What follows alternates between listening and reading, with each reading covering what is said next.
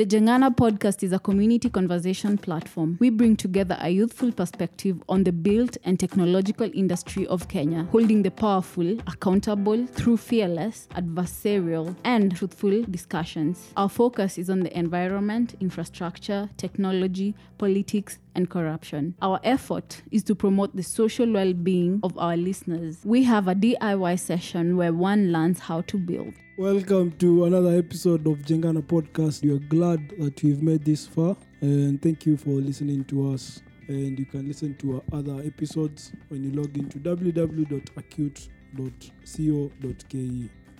Also, in a, at Acute, are other podcasts that have different topics ranging from politics to lifestyle to IT. Just log into www www.acute.co.ke. Today I'm joined with three ladies and a gentleman, and they will introduce themselves. Starting with the gentleman. My name is Kevin Chege, a graduate construction manager. Let's get on with the topics. Hello, everyone. My name is Linda Koresh. I'm a graduate civil engineer and I'm happy to be here. Welcome, engineer.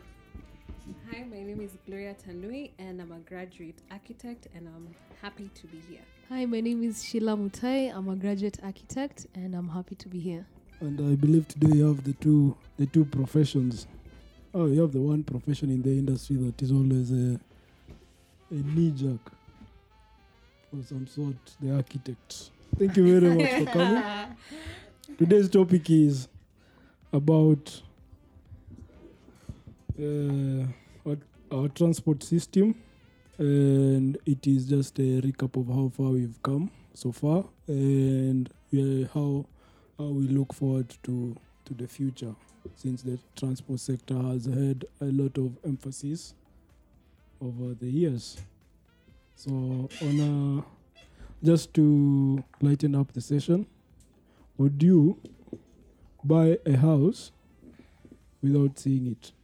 We start with the architects. Would you buy a house without seeing it? Mm, I, no, I wouldn't, to be honest. Maybe I should see, I don't know, the foundation. There should be contracts. This is Kenya. This is, let's just be real. Okay. And you, Gloria? Um, I would say no, but at the same time, it depends who. So let me ask you: Would you buy a house in London without seeing it? No. It's both a yes and a no because it depends on either the, the developers or the architect. Like I need some. If I can't see some someone, I mean, if I can't see something, the least I can do is maybe trust the process, and that would mean who are the who are the professionals on the project. So if I trust the professionals, I could actually buy that house. And you, Kevo? I would not. Uh, and basically, it's because it's like the proverbial saying, do not buy a pig in a sty, you must see it first. and, uh, and I would also say that um, if you're buying a house, you're pretty much committing to be spending a lot of time there. So you might want to get to know the environment as well, because it's not about the house, it's also how you interact with the environment. Yeah, so I would not. And you, Linda? Um, definitely no, especially if I'm buying it here in Kenya. I think I'd prefer having a background of the structure and actually seeing it myself. Thank you very much. That's our industry. When you put, uh, it's like I don't know. It's just the engineers, the construction managers, the architect speaking. But for a layman, how much? Then you just proceed. Yeah, because it's because they've put they've actually trusted the professionals on the project. It's actually unfortunate that we are professionals in the industry, but we still would not trust each other just because we have not seen the house. No, it's not about that. I think, in my perspective, is there's also the bit of construction. I've seen structures being built by contractors with steel material to make a to make a saving from it. And then the structure is structurally beautiful, but then maybe it's not structurally sound. Yeah, that's a problem. So maybe not really doubting our profession, our fellow professionals, but it's actually doubting is it built in the right way. Who, is, to ensure that? Uh, So- we have so quality think- control, no? What you've just said proves my point that we do not actually trust the professionals, even the unskilled labor that we're talking about in our industry, and we are the people who are kind of at the core of that industry, but we also don't trust each other. the, no. the, the, the skillness or the house itself? The presence of the house. I would buy a house if maybe there was an estate. There were five already built houses. So let me put a question like this: Would you buy a house in Umoja that you've not seen? Would you buy a house in Kitisuru that you've not seen? I would hope that we get to the level where I'm I just can, I can go online.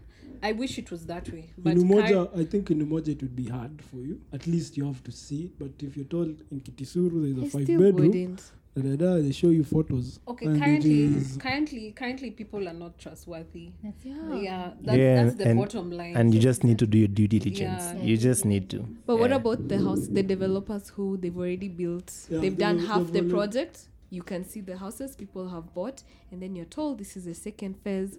You can come and uh, you can see it's happening. The process is happening. So you see, there has to be some one- level of trust for you to be able Yeah. to be to actually buy a house that you've not lived in. That that is but you see, true whose also. fault is it really? Is it me who's not Society. just a trusting person, or is it those the people in handling the I'd say project? it's the society as a whole. Everyone is Yeah. at fault.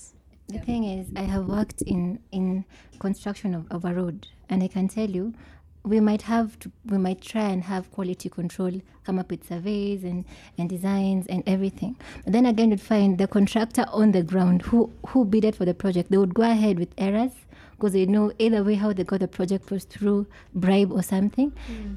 Go through shortcuts and then I know even even if I know the structure won't won't stand, there's nothing much I can do about it because the one who's managed said it's okay. I'm, I'm going to move on with the structure. So I think the issue of trust is just not to, to our fellow professionals, but trust as a society is missing. So I'd rather see a house before I buy it. and also repercussions for doing the wrong thing.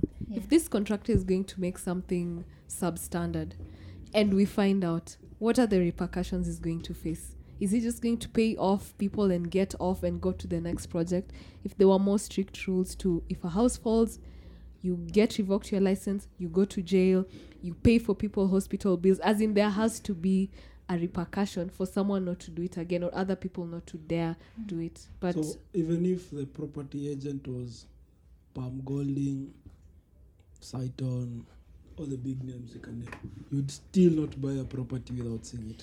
Unfortunately, in the kind of society we live in in Kenya, it's not possible. But I would hope one day. we get there. So we have a long way. Also, Mm. three years ago, on 28th, that is yesterday, the plastic ban came into effect. The one-use plastic ban. It's three years on later. What are your thoughts about it? What what? Just what are your thoughts? You can just digress from there. I'd say the ban continues. And I think the, the reason why the ban was being um, brought to light was because of the whole plastic waste that is being collected all over the place. And I think as much as there's still plastic around and there's still plastic paper, we've we've done a great initiative to try and reduce it. And if all parties took their play in this, then it's a great initiative and I don't mind it myself. Yeah. There's more alternatives to plastic. There's more pl- more alternatives to it that are more safer for the environment. It is a good initiative, but maybe my response may be a bit biased. But I think with any new change, there has to be some sort of education or building a certain culture to make it a bit more sustainable. Because when I go to my mama mboga, she will pack for me in a pack in that plastic bag that ha- that has apparently been banned. It's been banned on paper, but I, I think when you go down to even your estate, she will pack for you in a plastic bag. But I think what would have been more important to start with is first explaining why why why why are we banning plastic that way it comes from a point of knowledge to the point even if i can access it i will still choose not to use it because i understand the implications of it so i think it's a good initiative but one thing for me that is quite lacking is that awareness creating awareness on why why it was banned to begin with and why it should continue to stay banned I believe it's something that has been celebrated world over.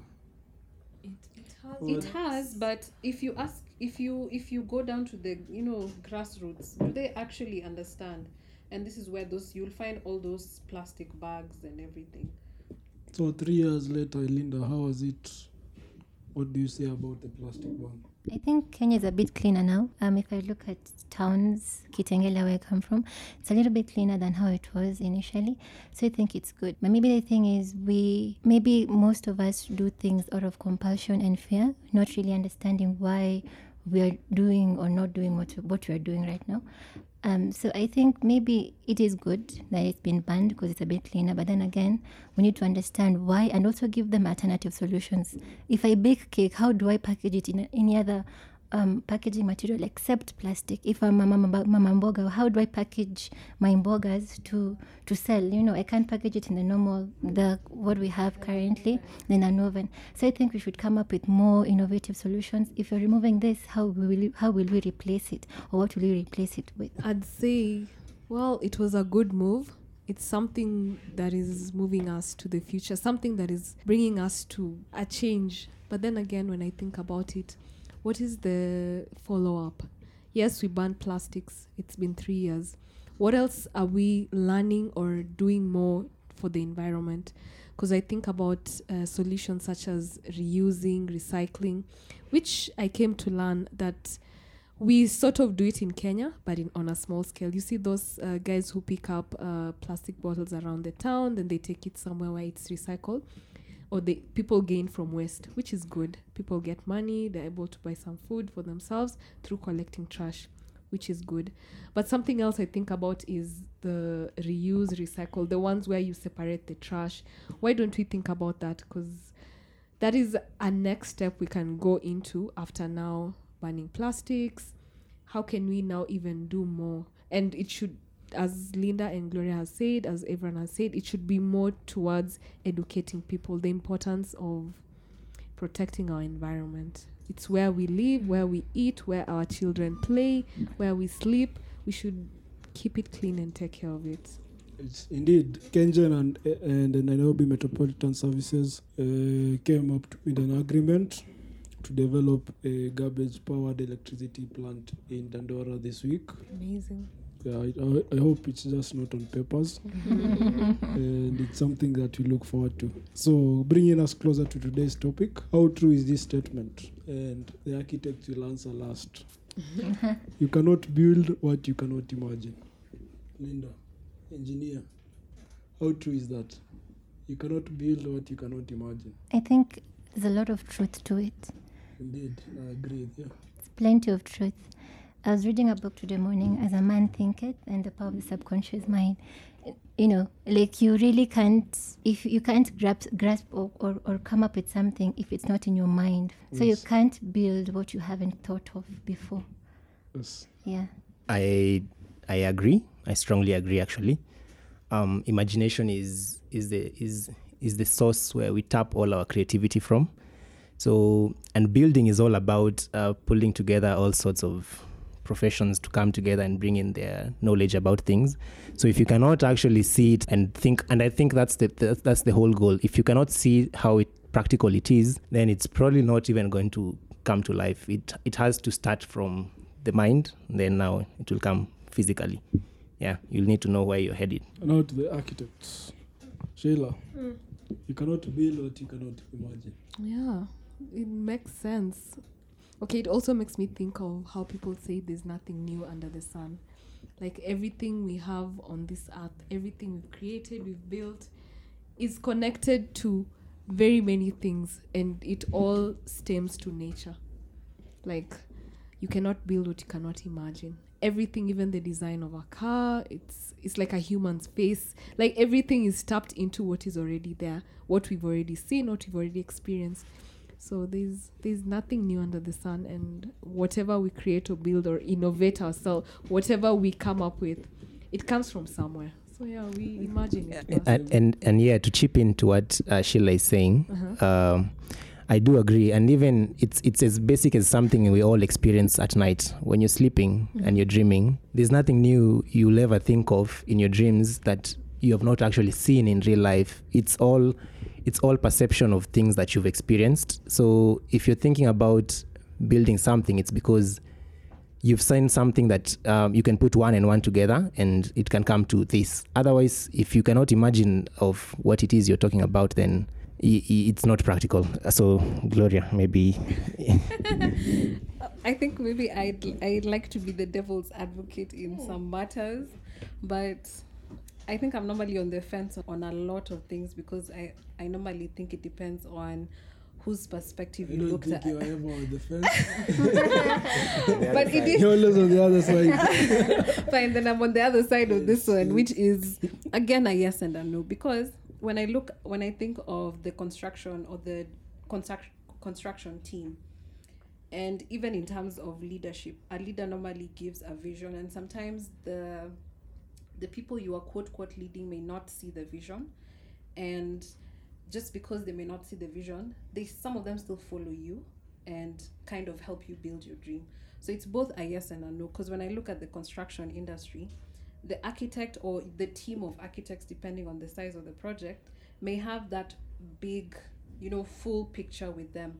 But when we go down to the people on site building, they may not see how this entire building will come together. Maybe that's why we have drawings, because maybe they may not be able to imagine it, but we help them imagine. We help them kind of see the bigger picture. So it's both a yes and a no, depending on whose perspective. And in terms of imagination, how far is that imagination? Because maybe this fundi knows exactly how to bring every every single piece together so he's still able to imagine it but he may not be able to grasp what the architect is seeing you know you may see the sky as blue and i might also agree it's blue but maybe when you see from my eyes it's actually green but i've always been taught that green is blue you know so it depends on whose perspective you look at it from That is Gloria. I, for me, I, I, I must say, I think uh, you've you've convinced me otherwise. I think uh, someone's imagination may be it's limited, different yeah. and different. if you use only one kind of thinking, you might limit yourself. So I think you have to bring everyone in the room. Like you can imagine the first people who, like the railway, the one which crossed uh, to develop Nairobi. Mm-hmm. Can you imagine the first casual laborers? What were they Mhm. building? What they didn't even know they were doing they, anything. They just exactly knock here, knock there, like that. They couldn't. Okay, I- I But think- they, could, But- but they could, they, but they could imagine as far as maybe they were being directed. It does not mean that they did not imagine. They still could imagine, but maybe their imagination is just different or or at a different scale. who who who are we really That- addressing when you say you cannot build? Are we talking about the, the, the unskilled people, or is it because you see everything when- when everything is uh, if you we're can- stemming from the origin or origin of everything, that is where we, we need to be asking: is are we building? Sure. Yeah, are we building because we are imagining it to be this way, or are we building because we're being told it needs to be done in such a way? So I think if and again as gloria said it's the perspective of whoever it is we are talking about in this case but i feel like um, at the end of the day anything that comes to being actualized is because it was once an imagination somewhere And it's I feel like and it stemmed from somewhere. Yeah. It wasn't just yeah I woke up thinking of a railway line. No, because when okay, what Gloria has said is true, what you've said is true. You should explain to the people who are going to do that work. For example, if the railway line first came to Kenya from Mombasa all the way to the western or Uganda or whatever, if you explain to a layman person, it's like a snake moving on the land. As in, it's it was imagined from somewhere. It wasn't just I, I woke think up. there is a chief who thought of that. It- it yeah, really makes yeah sense. i was about to say But that. doesn't it make sense? who thought of that. Like it was a prophecy yeah. and He it- prophesied a snake. a metallic And it- snake that and would it- eat people it's the truth. It's people died. It No, is no, true. it actually it is true because you get into the train it's like it's It- eating It's you eaten Which you. is and it makes sense. Even the people who created or came up with the idea of a train. Okay, I, I imagine everything. Okay, this is a different perspective, of course, because I imagine everything we come up with in this world stems from nature because it was already there and it was an easy access to Yeah, and it's what to we humans. See. We it's can't what we imagine Yeah, anything. it's yeah. nothing new. It's just it's there. So to improve your imagination, everyone just be curious, read more, and think And that is listen also. and listen to Jengana. And talk to people here. Talk to people. Yeah. So on the railway, now you're back to transport. SGR ended in Suswa. Then we, we shifted our focus to rehabilitating the old railway line from Suswa to now to the end of, let's say, to Kisumu. Already they've rehabilitated the railway line from Nairobi to Nanyuki. So there are more plans of doing the same pro- process. This the catch is that this is the this is still a slower solution to what the SGR was.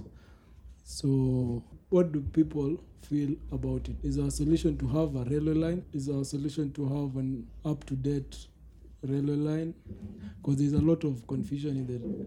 not a lot of confusion, there's a lot of mismatch of projects. I think I need to be careful with my response here. Um, well, I would prefer, let me speak as Linda, to have an up to date railway line. If Kenya was full of integrity, if our leaders were full of integrity, if our money was being channeled in the right way, having an up to date railway line would be much better than having a railway line, you know?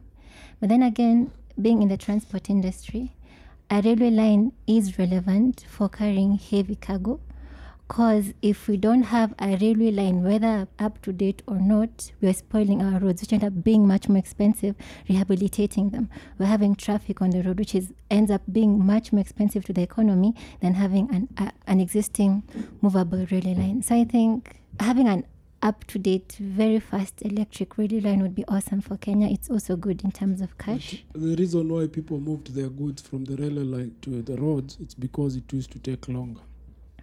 Um, I think with the SGR, it should be faster. But from the SGR to your destination, you still have to use the slower truck. The SGR is okay. It only takes you a quarter way to your destination. The rest of the three quarters, you have to use the slower railway line. Yeah, which is unfortunate. So if we could, you know, It will be very hard to convince the truck drivers to put it on a slower railway system than just driving it there. because it Yeah. is still hard for, for you to convince them to put on a faster train. Yeah. No. Okay, I don't own trucks. so I don't know. I don't own containers. so I don't know. seri- well, that- that was one of the issues. Of the the SGR issue. is faster than a truck. Yeah. From Yeah. it will take four hours Yeah. or six. Hmm So if, if we had the cash, you know, it comes down to the cash as a country. If we had the cash to inc- to improve our railway system and have it all very swift, very fast, electric lines, railway, SGR, whatever, it would be much better for our economy having really good railway systems and we leave our roads to small vehicles and buses and all that. Okay. Yeah. So me, I still think that we that is not a solution to the railway technology of up to where we are. I think it is just a buffer to a lot of politics and a lot of uh, essays and just it's just a buffer. It's just something they've put there so that we keep quiet. But there is, it is not a solution. Okay, are you, It's just a buffer to a lot of discussions. Like they said, let's just rehabilitate okay, what do you think the railway system is for? the railway system. Yeah, yeah, there you've described it. It's for moving the bulk from the main roads so that we avoid the wear and tear. But also, they moved from the railway to the road because it was slower. Yes. So, if you give us back the solution of the slow system, it will cost time, time costs money. But if you update the railway line, wouldn't that become the solution for everything? Yeah. If you put an SGR, it's okay. Yeah. Yeah. But now you're speaking of the rehabilitation that is Oh. going on. What is the point? Nairobi to Nyahururu. Or you're asking what is the Yeah, point? what is the point? Nairobi Well, what to is what is the point of updating the of the, the already the existing. original existing railway Oh, we're just. systems? You feel like we're just wasting money. I think You it's like like a buffer. wasting- You're not wasting, but we've just stopped the conversation of SGR.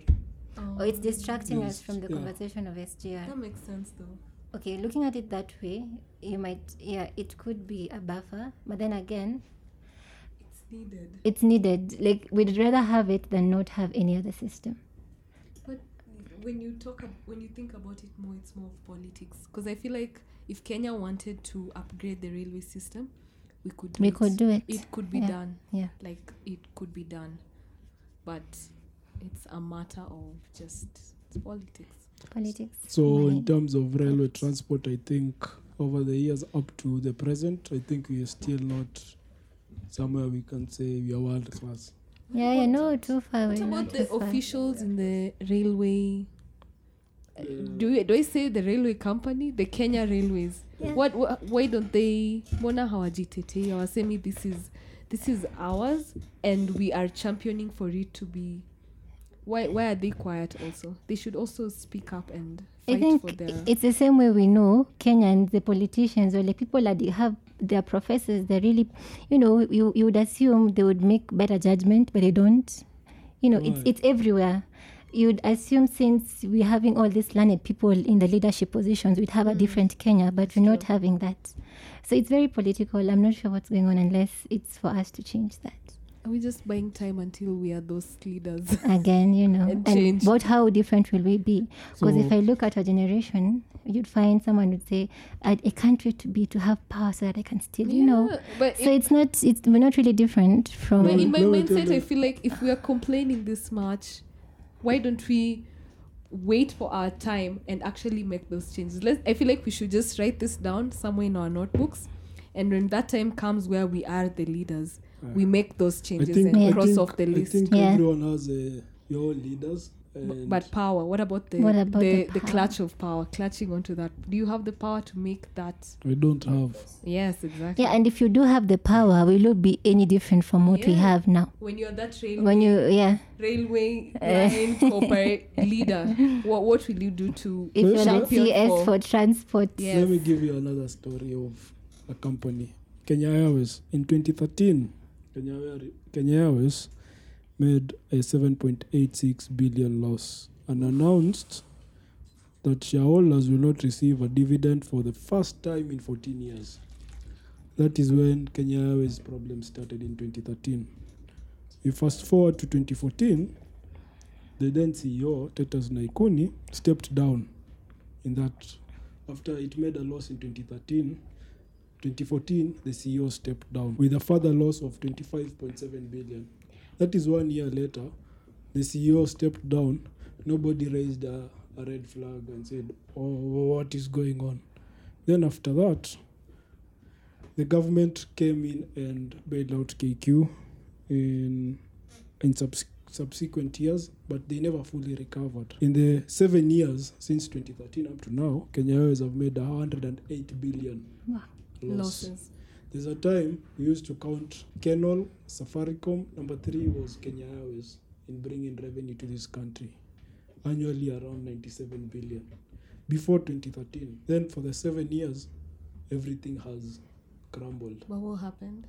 yeah, what happened? What and you're happened assuming you're having all these big people, you know. What happened? what happened? Yeah. is the question that so many people are asking. What? And what's happening till now? KQ, right at the present, they are still on a loss of about 12.99 billion. In 2016, they were at, let's say, 26 billion. The government came in and bailed them out. They went to 9 billion. They were bailed out again to 7 billion in 2018. Then 2019, last year, there's been talks of making it into a corporation. So they are making more losses. They are cutting staff at 12.9 billion right now. They are going back to more losses. So you feel like there's somebody who is playing a card there Mm. instead of just bailing it out fully and getting people back to work, or they are. You cannot understand the dynamics there, But- but, but let's- there's Let's also ask the question: Kenyans who travel by air, do you use Kenya Airways? Most Kenyans use Emirates, uh, Ethiopian Airlines, Yeah. the Rwanda one. They don't really use the. Do you use Kenya Airways? Do you go out of your way and say this is a Kenyan company? Let me support it. And if you don't, why don't you use it? that is also something. First, that is something to discuss why we don't use it. But before 2013, we were making a profit. Yeah. Whether it was a Kenyan using it Or or not. not. Mm. But then again, did, in 2013, did you have much competition in, in terms of available Yeah. choices? Did we have Rwanda, Ethiopia, you know, all these airlines? After it the, like a first, monopoly? after the first loss, they said it's because of the Al Shabaab, the Eurozone politics, and the elections, which were in 2012. That's why they made a loss. Mm. 2012 elections. Uh, it's what made them make a loss. How?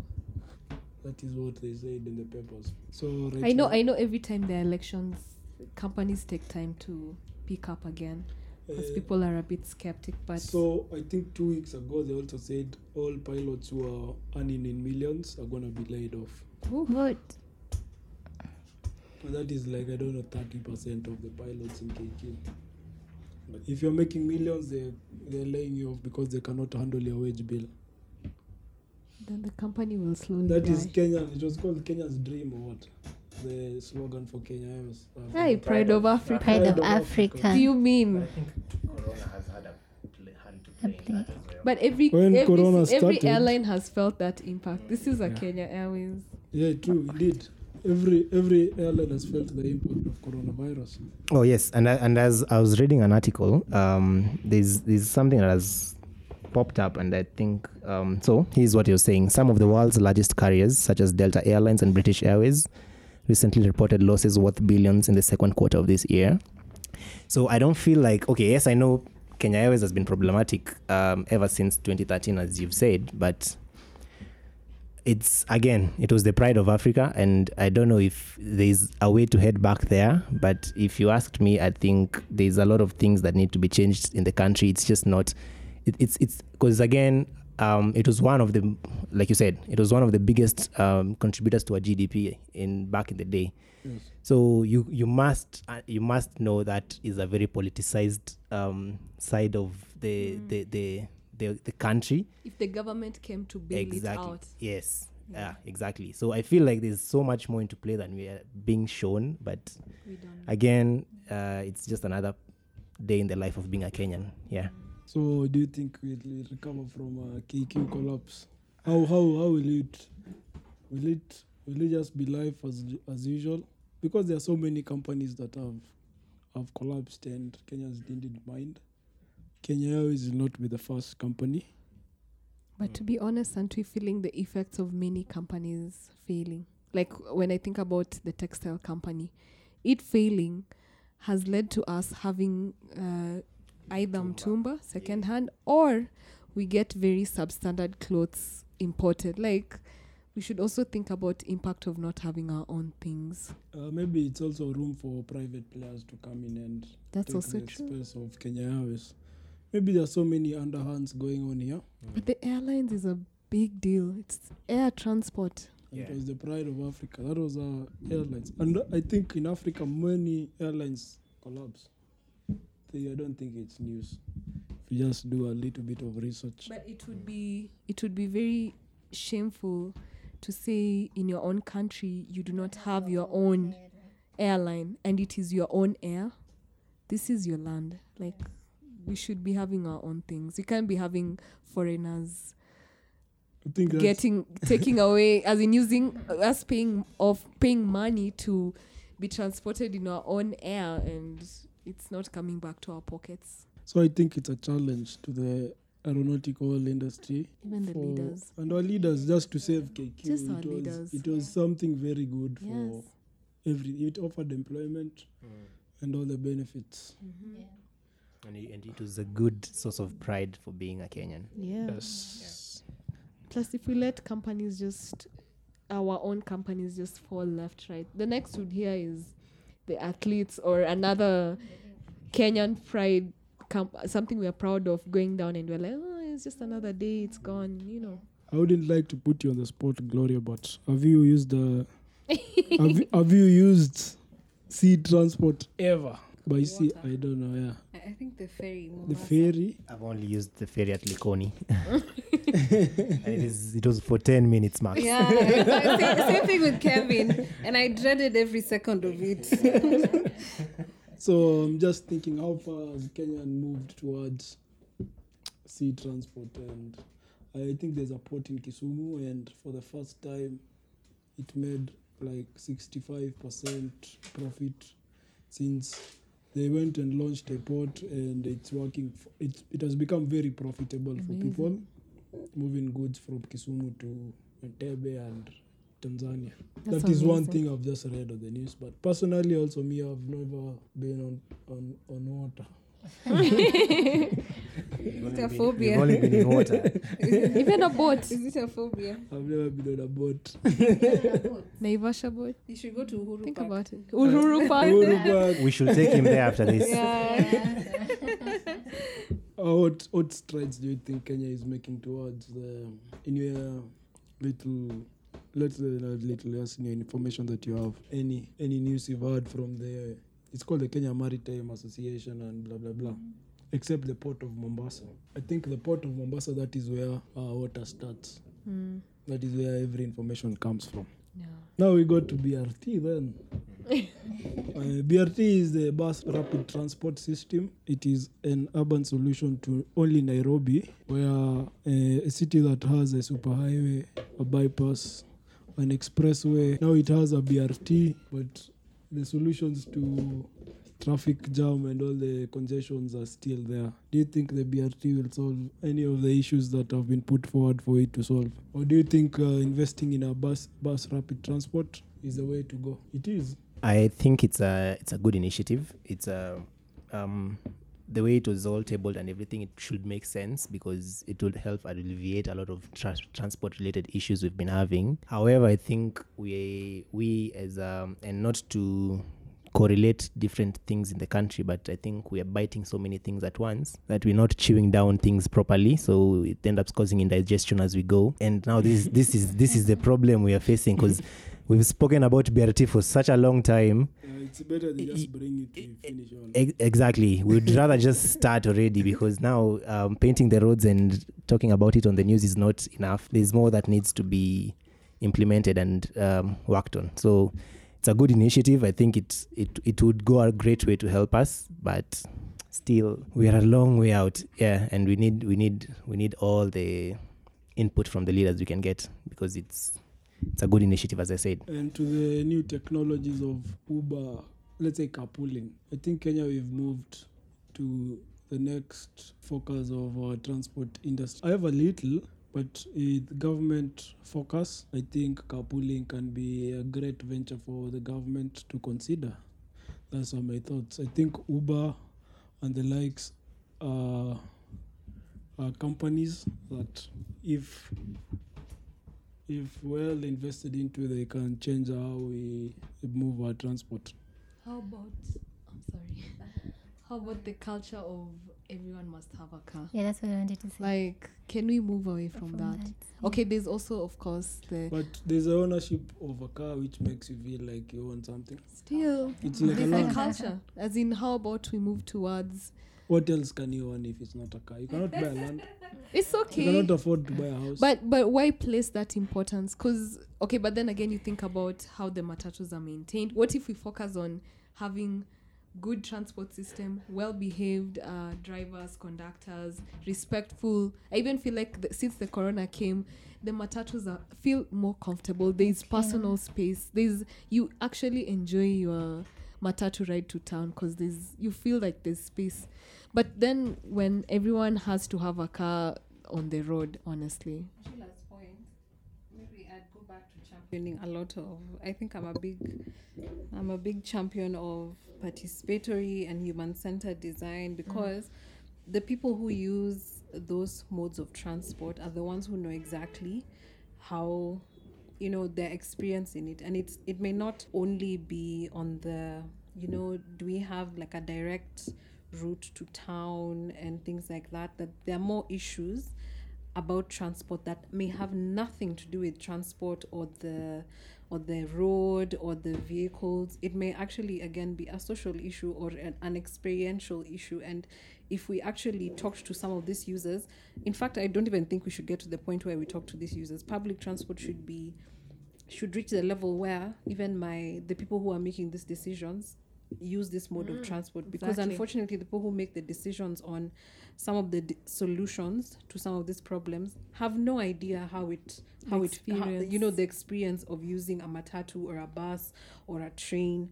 So of course the the kind of solutions they will give will be out of context completely. Mm. But so- i think you're advocating for fascism if you tell people they have to do what you want them to do i think that's why there's a choice you can ride you can walk yeah it's You okay can come and even- even, when you present those options. and i think you can even ride a horse to town it's fine and even when you present There's those no rule. options even when you present those options, let them come from uh, like a solid basis. And for me, that solid basis is trying to solve a problem and what exactly is the problem. It should not be the problem I imagine people have, but it's actually the problem that I know people have with that particular mode of transport. And even when you provide these solutions, you also have to give systems and and other and other supporting services or facilities that encourage this. Like when you say I can ride a horse to town, if I use Limuru Road or I use, you know, or Thika Superhighway, where will I ride my horse? You know, mm. so even as we present the solutions and say you have all the choices you have, we also have to make sure that these choices are actually viable options for people. Do you remember when the biggest problem for matatus was the music and the paint on it? And in my mind, I'm thinking That's not What a about- problem. That's Okay, not a problem, and that's what they were that was solving. that was an issue. I'm thinking, what about them overlapping, Yes. That's a over problem. speeding, hitting personal cars, Mm. paying off police police Refusing with your change. ref- Mm. yeah, staying with your change. like that is still an issue today. rude rude conductors who even push Yeah, passengers of sometimes Or oh, out Yeah. of the vehicle. out of the mm-hmm. vehicle. Like, what about these issues that mm-hmm. has nothing to do with paint or music? Social. You're like, come on. That, That will so make let's someone, look, so let's look at it from a more holistic level. and it will make someone not want to buy a car. Because Yeah. at that point, you're like, you know what? Let me just buy a car to avoid all this. Yeah. Yeah. You give them a reason to choose to go. I think you are speaking about utopia. No, it's, it's, not not, It's, it's, not, it's not utopic, but whatever solutions you uh, they provide, let it come from a basis of this is the actual problem, Problem with public ground. transport. It may have nothing to do with the traffic jams we imagine that are such a big problem. You might find the biggest problem is just the comfort of using the comfort, the reliability, Yeah. and those are things you can solve without necessarily even you know changing how you know BR, BRT.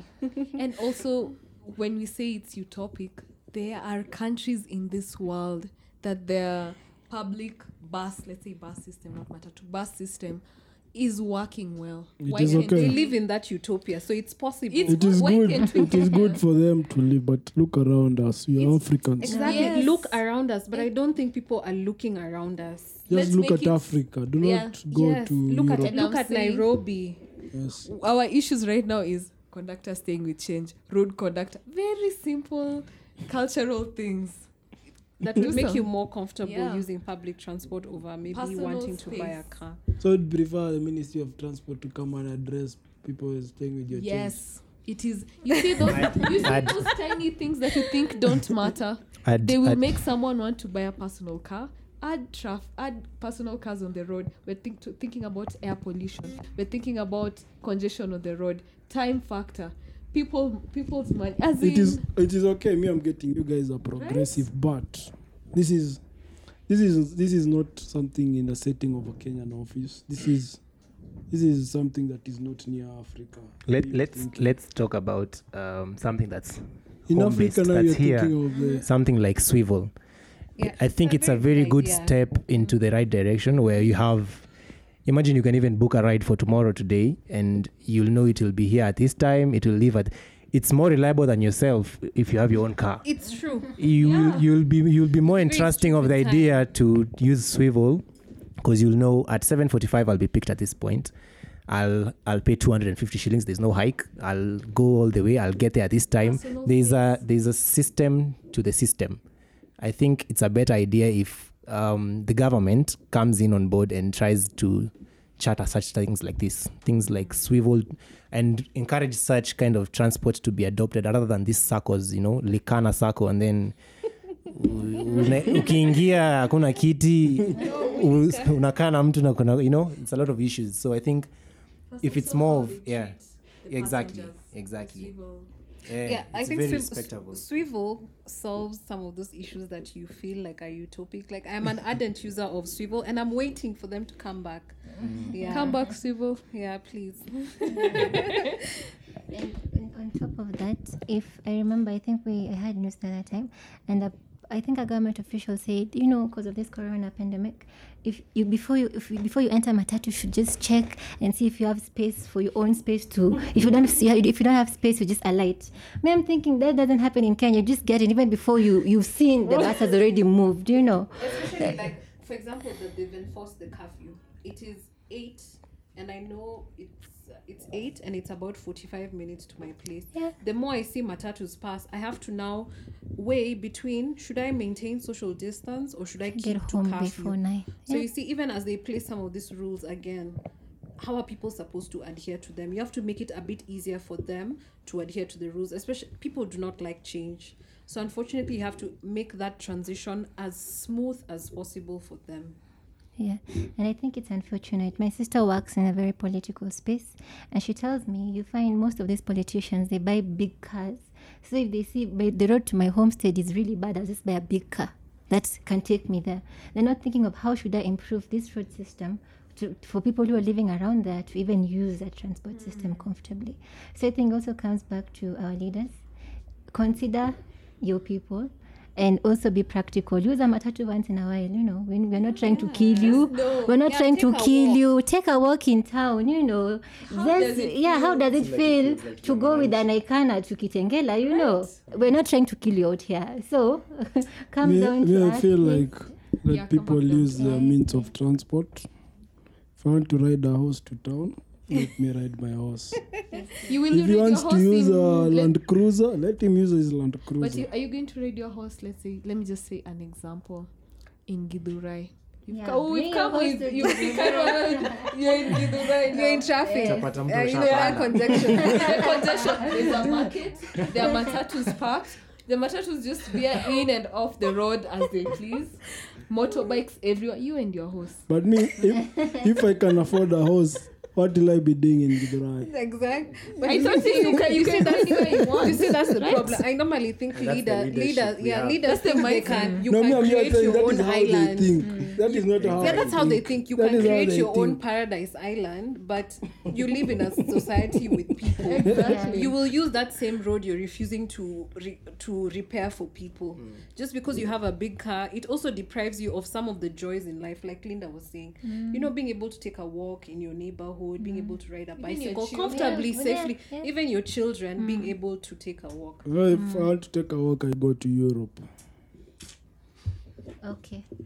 I am not saying that is how they think. That is not how I think. I wish- that is how they think. I wish It's the, good- I wish the mic that could record. That is how they think. is someone there.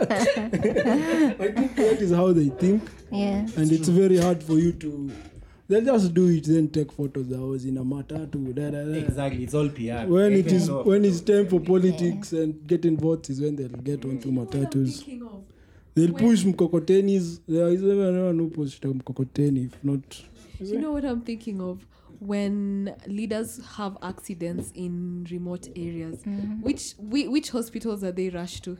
The closest. To Yeah, the them. closest hospital around, You yeah. get there, there are no facilities. Yeah. You have to be airlifted. Yeah. You're like really. And and they're bragging about it. And you know, your it's own like it's your own county. or yeah something. yeah it's very Like, unfortunate and then something. also um if you check our towns example in lolongo people who are into i don't know urban planning may- maybe in kenya it's not a big deal but it should be. Because you'd find i was uh, supervising a, a road being built in lolongo and you'd find the structures are in the middle of a road. It's in the you don't even know where the boundary post of a road reserve is people are everywhere. There's no mm. particular planning. So i think uh, in, in terms of transport our urban planners should play a really big big role in our towns and how they're set up. Keeping putting in mind where would i put a drainage system where would i put a storage system where should the road be? Mm. Feeder roads to our small small estates even if it's a slum because there are also people as we are. So i think we should have all this our our systems like urban planning transport system highway designers all these people should work together and always keep in mind we need as much as we're building a road we should build a road with a footpath I with a a, place for guys to ride You've their just bicycles given me a Yeah. question. Why do we like to tread next? Why is all our activities next to the road? Why shouldn't the road lead to your to the market? Why should the market be along the road? Market convenient. the same- Convenient. You see, again, Why should this road not lead to the market? Then from the market, because- let let it lead to the border border stand. Why It's should you because just of how we operate generally. we just it's like a system we've adapted every town just along the road. Then why can't we Then the design town for ends there. that? Yeah. Why is it so? Why can't we design around that? I feel Yeah. like we normally, we normally import this design principles or guidelines without without using our culture or our habits to develop them. We mm-hmm. start with those habits and. Frankly, I normally think that they're from the Western world. Yeah. But why can't we look at us as. Kenyans or Nai- or people in Nairobi? This is generally our culture. So how can we design to fit in our culture? Because what is more likely to change is not our culture, mm-hmm. but maybe the way we design. At least we can kind of we can kind of manipulate or mold that around us. Who is more important here? The road being exactly how The it is. people. I understand there's also the need for standards, but can we develop those standards hand in hand with how we operate as people? Yeah, that makes sense. Because I'm also thinking, why in every from the rural place kuna center, and that is where the central activities of that area is. Mm-hmm. The road passes in the as- center. yeah, yeah. At some point, you have to think this is our. This must be our culture. Must be stemming from something. Yeah, it stems from From something. Way From back. somewhere Way from back. back then. Yeah. So we have to, and back then we also, but they sometimes I think we also have to look back and see how did we used to do our things back then? Because way back when it worked, I feel like back then And it was well. a cleaner environment. You There was more few- organization. Yeah. Right now things are just haphazardly happening. It's like we're trying to be in twenty in the we're trying to go to twenty thirty. And we still have things from I don't know two thousand, And and, then we're trying to make that it 2030 might not be our 2030. Yes. Our Yeah. 2030 may look very different, but And we're trying to something fit into other something people's something 2030. to about going to the future. Do you feel like also it's like Nairobi has moved so fast than the other cities? Yeah, Let's say Nairobi now we have walkways from NMS. yeah. But if you go to Nakuru, it is what was the old Nairobi that is growing into a Nakuru. It's true. It's growing into a Mombasa. You you cannot like multiply the effect. Let's say you are putting walkways and green But and landscaping the whole of Nairobi.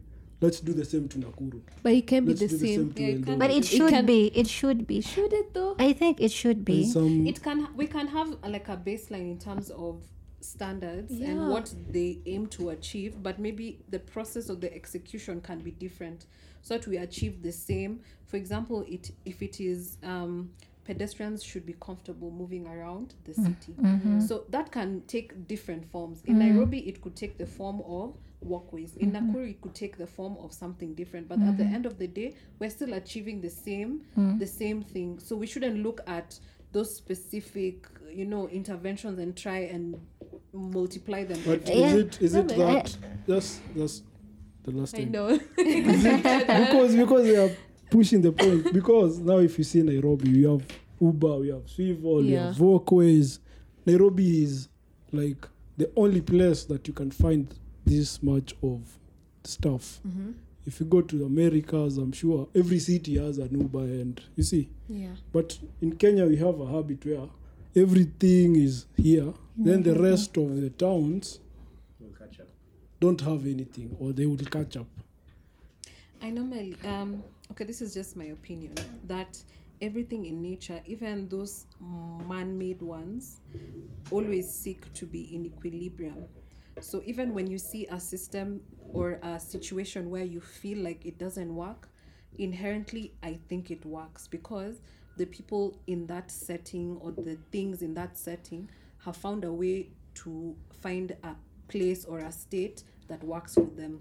From the outside person it might look like it does not work or it might look like it's chaotic but it's actually in equilibrium. So as much as we might be comparing nairobi to other towns there could be other towns that are thriving but don't look like nairobi but we're mm. judging them based on nairobi. And who said nairobi is the baseline? Mm. Just because we want it to look like nairobi and nairobi is the capital. So we need to look for other criterias to judge the success of another of other towns you know whether they're thriving or not because they could be Yeah, and I think we've had this discussion before during our first podcast. It was more like every town, like Isiolo, Mandera, they, they have their own culture. There's something different about them that is very different from Nairobi. Meaning, uh, as we plan around the town, we should plan around it, having their culture in the background, mm. I- it being more important. So as we're building the road and the footpaths and all these things, we should have that one should be very unique to itself. Nairobi should be very unique with it to itself, but we should improve the transport system, not leaving them way like okay, maybe a maybe a camel would work well in Isiolo.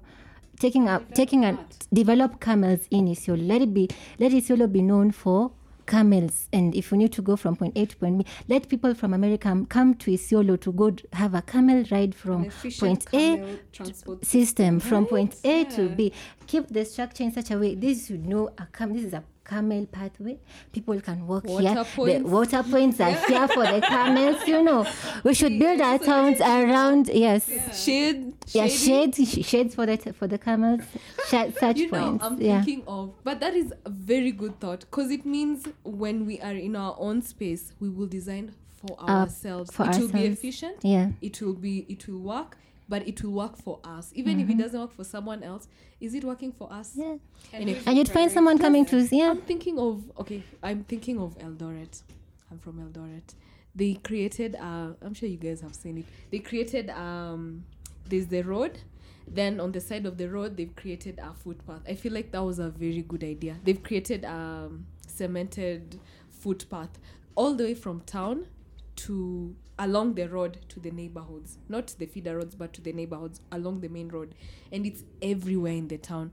Because in eldoret it's a very small town and many people in the evening after work they just walk home. It's like a 30 minute 20 minute walk. And they prefer to walk anyway. yeah and um before that people used to walk. You know kando kuna vumbi Mm-hmm. on the side of the road there's dust and now that there's so they used to walk on the road so it's you matatu personal car there's traffic you can even get hit bikes are also coming motorbikes but now these places have been designated where people can walk people can ride their bikes but motorbikes can't pass because they've placed like Bollards. barriers Yeah. bollards exactly Yeah. so it makes sense. So when I am at home and I'm maybe in my friend's house, a neighborhood that is close to home, I don't need to take a matatu. I mm-hmm. just walk home. When it's raining, I don't need to walk on the matope. I walk on the path. It's clean. Mm-hmm. There's some trees on the side. It makes it. It just works so well, and it's a very simple thing. Yeah. It doesn't look all that nice, of course, because we still need grass to grow. But it, It makes works. it works It well. works. It works. maybe to add on what Sheila and Linda said is that we what we will end up having is not only maybe a good mode of transport, but it's also a form of placemaking because it'll make the place unique and quite like yeah the example linda said it'll actually end up even being a tourist attraction Mm-hmm. because it's very specific to the place and it makes that town you know that town for a specific reason and it has its own unique identity so we could end up achieving much more than just you know what we set out to do it could have a ripple effect even to other disciplines related with construction But uh, judging from the past, those ideas have always been centralized to Nairobi. That is what happens. The same way, maybe BRT would have been more successful, let's say in Naivasha or Nakuru or Eldoret. or Eldoret, where already people have walkways. Maybe it would be more successful there Yeah, it's true. than here. So I think it's maybe a challenge to the people who make these decisions. As future Uh, leaders. yeah. As, No, as future current as leaders. current leaders, I As must current say, leaders. as current leaders, because every year we're growing, right? Yeah. And every year we are leaders. I can't. I won't say I'm, I'm waiting to be a leader in the future as current leaders. Okay. And something on top of that, um, I've been I've been to my up country Ukambani side just over I think last weekend or last weekend but one, and I'm thinking there's a lot more to be done in terms of transport systems. Let me speak. What I, let me champion for Ushago. My grandpa, my grandma's place. It's literally impassable. Literally, it's like we had to carry the car up the mountain. you know, instead of instead of it as of, of it carrying us. So I think there's more to be done. There was once uh, there was a contractor on the ground. I don't know what happened, but they left the road really horrible. I don't know if the money was i- ilikuliwa. I don't know. I don't know if you know. I don't know what happened. Maybe poor visibility. or poor feasibility studies. No, it was. They give you a road and you say, I can do it. Then you go there, you, You find underquote. there's a boulder just in the middle of that road and you have to dig, I don't know how many feet. Yeah. like a whole mountain to remove it. Yeah. And you just give up and take off. Yeah, it could be. So I think my point was as much as we're building the main highways where we're having like trunk roads mm-hmm. or you know important roads, we should also consider like the shosho who's living in the middle of a very remote area in Nairobi. My grandma she How, ca- how will they get to yeah improve the system as you go as you get there. You know our focus has been so much on where will the mp pass when the you know like being in hi- being in highways you'd find us doing pothole patching because you know uhuru will pass through there a month from now I'm not. We won't do the pothole patching because Kenyans are passing through that road. We'll patch. We'll do patchworks on the road or improve the system because you know, ah, mheshimiwa anaishi pale juu. You know. So I think as we as we as we budget, as we plan for improving our our transport system, we should always have in mind that kashosho gave birth to your mom. You know, where is she? How is she moving around her her village? How is she, you know, going from the marketplace? Because you see, even if if she if if a vehicle can't pass, meaning she has to walk. If it's not even safe for her to walk because the, the boulders are very steep or the area is too steep or it's too muddy, it's impassable when it rains. Always, we should always have that in mind as we as we improve our systems. Let's improve our homes. Uko in the middle of nowhere. Okay, yeah, like um, make public facilities truly public. Truly not for the public. Yes. You know, 99. I'm also thinking about local leaders. My shosho's home, let's say. My shosho's home. That local leader over there, uh, when they're placing the bill for, I don't know, expanding SGR or improving SGR or improve, improving this and this road in Nairobi, why can't he stand up and say, in my village, we don't have this road. Can you redirect redirect those funds to my village? And champion the way they champion each other to pass down laws as current leaders? I'm also thinking as mm. current leaders.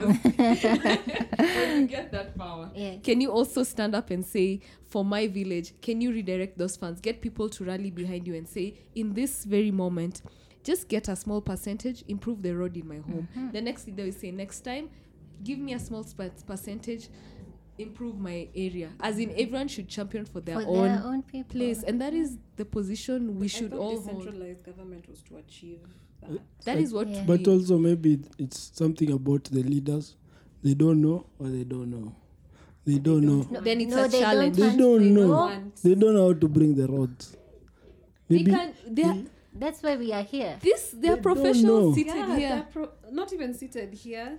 They don't know In how to do government, it. you mean to tell me they, Those people they're are not smart. profession- They they're are really- Yeah, they are professionals. And they are learned. And they are learned people. They or if know. you don't know, you ask. So it's Consult. not they don't it's Consult. they don't want. They don't want. Yeah. Okay, Yeah. now this is just a challenge. But as a I'll leader. I'll interject and I'll also say the blame also needs to shift to us because we complain a lot about our leaders, But we, elect but we don't do anything about it. But what are we supposed to do about we it? need supposed to elect Hold leaders who, who accountable. I can I can I don't for the sake of the podcast I would mention a couple of leaders who just don't make sense being in position where they are. But they're still there anyway. No Yeah, worries. every every campaign We're after every counting down campaign. days. Exactly. And you see now Days are counted. you cannot give a person who never went to campus a seat in a very big county and then tell him to be innovative about the way he goes about things because exactly and that's the problem. You see if we don't have leaders who who have an idea of what needs to be done then they'll more more times than not they'll not do it. But it's And it- about his team. It's the leader and his team. I, I agree but i also think we are responsible for who the leader is and i think we need to take more um, responsibility on that side as well But we shouldn't also only look at professional or academic qualifications Yeah. because we're not only just robots and Yeah. just brains, we also have the human aspect to us. So even as we're electing someone who might be learned or a professional, it needs to be someone who also understands the plight of the people he is leading and mm. actually wants, Wants to, to solve solve them. it. Yeah. i agree Okay, it was transport. it went to leadership. Welcome to Jengana. Thank you very much. I think today we've we've changed the topic from transport in a very good way, and this is a discussion that for me it is worth listening to again and again. And I think it's time that we challenge ourselves on how we elect our leaders. We challenge our leaders on how they distribute the, their resources and wh- what is their focus. Maybe if they have a blueprint of what do you want to achieve by a focus, let's say, on an expressway. What do you want to achieve? Okay, you want to achieve ABCD. Let's talk about it. How will it benefit a person somewhere else in a remote place? Those kind of discussions are very good. At the pre- at the place where Kenya has reached, it is time that the transport sector is a very very holistic industry that you have to listen to what the people want and let the people decide. That is what me I think. And what do you think about today's session? How was it as we wind up? I think it was informative. I also think it was quite lengthy and the, the, the discussions were varying. So I think uh, it's a good start. It's a it's a good um, not necessarily a start, but a, it's a good uh, point to to the to the listeners to instigate thought to think more about now um, some of the things that we've addressed. So I enjoyed the conversation as well. Uh, looking forward to the next one. Does the government really consult Kenyans before they do anything like the expressway? Did they, like, how many of us knew about the expressway? Did we know about it before it was already budgeted for? Or did we hear about it after the contractors have already been selected? Do we even know what the purpose of the expressway is? Who is it serving? You know, so I think I'm left wondering am I the one who's not looking for for information, or, is- or is the information not there? Yeah, but it's, the conversation has been very good. It's been enlightening and fun, and I look forward to more of this. I can say maybe it's been quite utopic. I think many of us are quite the dreamers, including myself. But you know, where would we be without the dreamers? Yeah. So hopefully, hopefully, um, maybe we can be able to do something even on a personal level based on some of the discussions we have. Like, let it not end at us complaining about the leaders or not being involved. Like, like the way Linda has said, at least the part we can play is look for that information and try and act on that information on a personal level, and just hope that maybe that information is there to begin with. But yeah, it's been quite utopic, and hopefully we can make it even more practical. Uh, the discussion has been very enlightening. It's nice to hear different opinions. I've learnt a lot and I enjoyed the discussion. Just to the listeners, as in even in your profession, today we discussed social social design, social change. We've discussed a lot of things that has to do with people. Even in your own profession, what are you doing to to do the right thing by the people? I know I'm speaking from a very convicted point, but I imagine as an architect, even in my little tiny profession or little tiny space, in those little tiny little things I do, how am I uh, walking the talk? So, and as we move forward, I I hope we'll be able to, as current leaders, we'll be able to make positive changes that will benefit all of us. Thank you for listening to Jengana podcast. You didn't give us Shelby. I gave the tech before I invited you guys. wow. I did. I did. Thank you for not listening. and thank you, our viewers, for listening. Until next time, have a good one.